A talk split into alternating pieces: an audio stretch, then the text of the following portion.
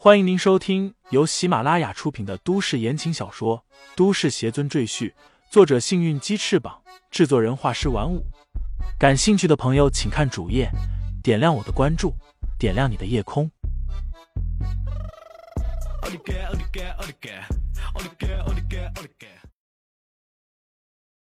第四十五章，感觉好爽。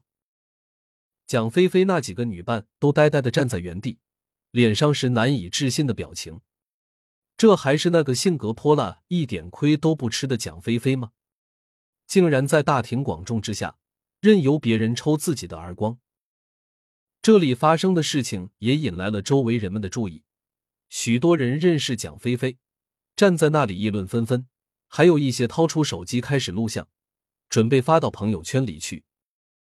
蒋菲菲现在羞愧难当，她真的痛恨自己刚才为什么要找乔雪萌的麻烦，结果现在倒霉的人反而是他自己。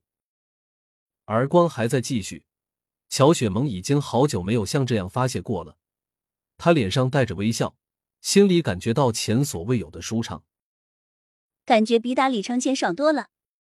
乔雪萌在心里暗笑。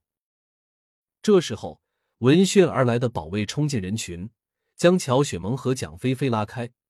蒋菲菲已经被打成了猪头脸，哭得泣不成声。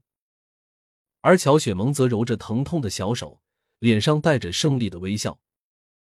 怎么样，出气了吗？李承前在旁边笑道。乔雪萌也笑着点头：“嗯，出气了，感觉好爽。”保卫问蒋菲菲要不要紧，用不用报警？蒋菲菲连连摇头，她现在只能忍气吞声。蒋菲菲恶毒的看着乔雪萌和李承前，心里下定决心，一定要报仇。不过，他到现在还想不通，自己的秘密李承前是怎么知道的。乔雪萌对这件事也很好奇，低声问李承前。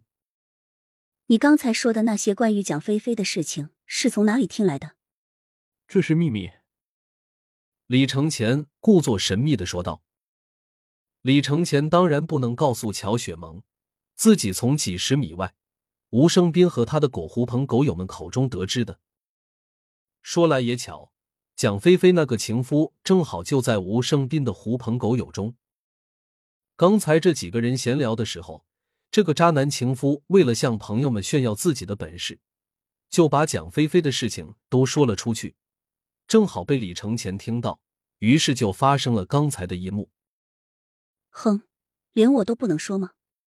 乔雪萌板起脸说道：“李承前，你身上到底藏了多少秘密？坦白从宽，抗拒从严。”李承前微微一笑说道。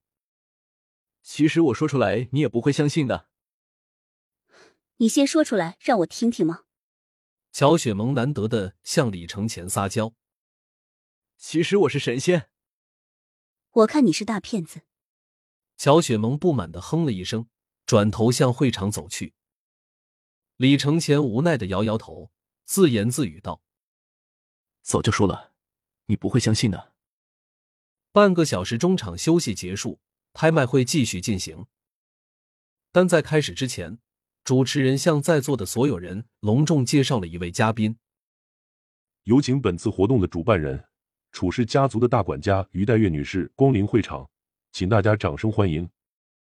聚光灯停留在一个身材傲人的女子身上，她缓缓走上高台，在下面热烈的掌声中微微鞠躬，微笑着说道：“感谢各位会员朋友。”光临我们楚风号游轮，我是于黛月，代表楚家家主楚北河先生，对各位的到来表示真挚的欢迎。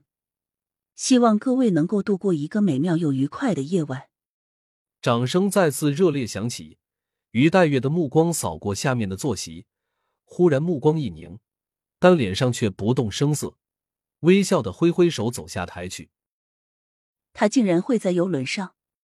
于黛月回到座位上，沉思片刻，叫来一个服务生，随手写了一张纸条递给他，然后告诉他送到李承前手里。此时，第一件精品已经开始拍卖，是一部竹简。主持人介绍说，这部竹简出自一座战国古墓，传说简中记载了一种修炼之法，可以让人得道成仙。只可惜竹简上的文字无人看懂，专家也无法破解，实在令人遗憾。即便如此，这也是极其珍贵的古代文献，如果有人可以破译，那好处自然是不言而喻的。当拍卖助手戴着手套，抱着竹简绕场走一圈的时候，李承前随便扫了一眼，哼笑着摇摇头。李大师笑什么？齐虎好奇的问。笑那部竹简写的狗屁不通，谁要是练了，只能成鬼不能成仙。李承前随口说道。齐虎为之一振，说道：“李大师竟能看懂竹简上的文字，厉害厉害！”这时，那服务生将于黛月的纸条递到了李承前手里，他打开一看，上面写着一行娟秀的字体。大师武艺超凡，实在令人敬佩。而且之前大师没有杀我，我非常感激。拍卖会后我会设宴款待，请您屈尊光临。李承前将纸条团成一团，压根儿都不想去。就这一会儿的功夫，那部战国竹简已经被人买走，买主是位九十岁的老者。很明显，他想借这部竹简修道成仙，长生不死。紧接着，第二件精品被摆上舞台，是两块水滴形的美玉，晶莹剔透，美丽绝伦。众人本以为这两块玉没什么特殊，可当拍卖师将美玉合成一体时，众人顿时发出一声惊呼。只见这两块玉石竟然组成了一个心形玉石，而且中间天衣无缝，完全看不出这是由两块玉石组合而成。很难想象。这是大自然的产物，当真是鬼斧神工。这是同心玉，世间仅此一块。这是象征男女之情的最佳信物。拍卖师配合着轻柔抒情的音乐，说着如同散文般的解说词，将这块名为同心玉的玉石提升到了一个新高度。拍卖助理手里捧着装有同心玉的宝盒，在每位嘉宾面前进行展示，尤其是女嘉宾。因为女人天生对亮晶晶的玉石没有抵抗力。哇，好漂亮啊！我好喜欢。老公，我要这个。证明你爱不爱我的时候到了。只要你买下这个送给我，明天我们就结婚。老公，买下它之后，我们做成两条项链，你一条我一条，象征着咱俩永结同心，白头到老。坐席上。各种女人已经开始向各自的男人们下达命令，务必拿下这块同心玉。于是，会场上展开了激烈的角逐，拍卖价连续翻番，很快就爬到了七千万。之后，男人们开始冷静下来，不敢再大手大脚的继续加价，每次加价不超过一百万。现在就是拼耐力和财力的时候了。乔雪萌也盯着那块同心玉看个不停。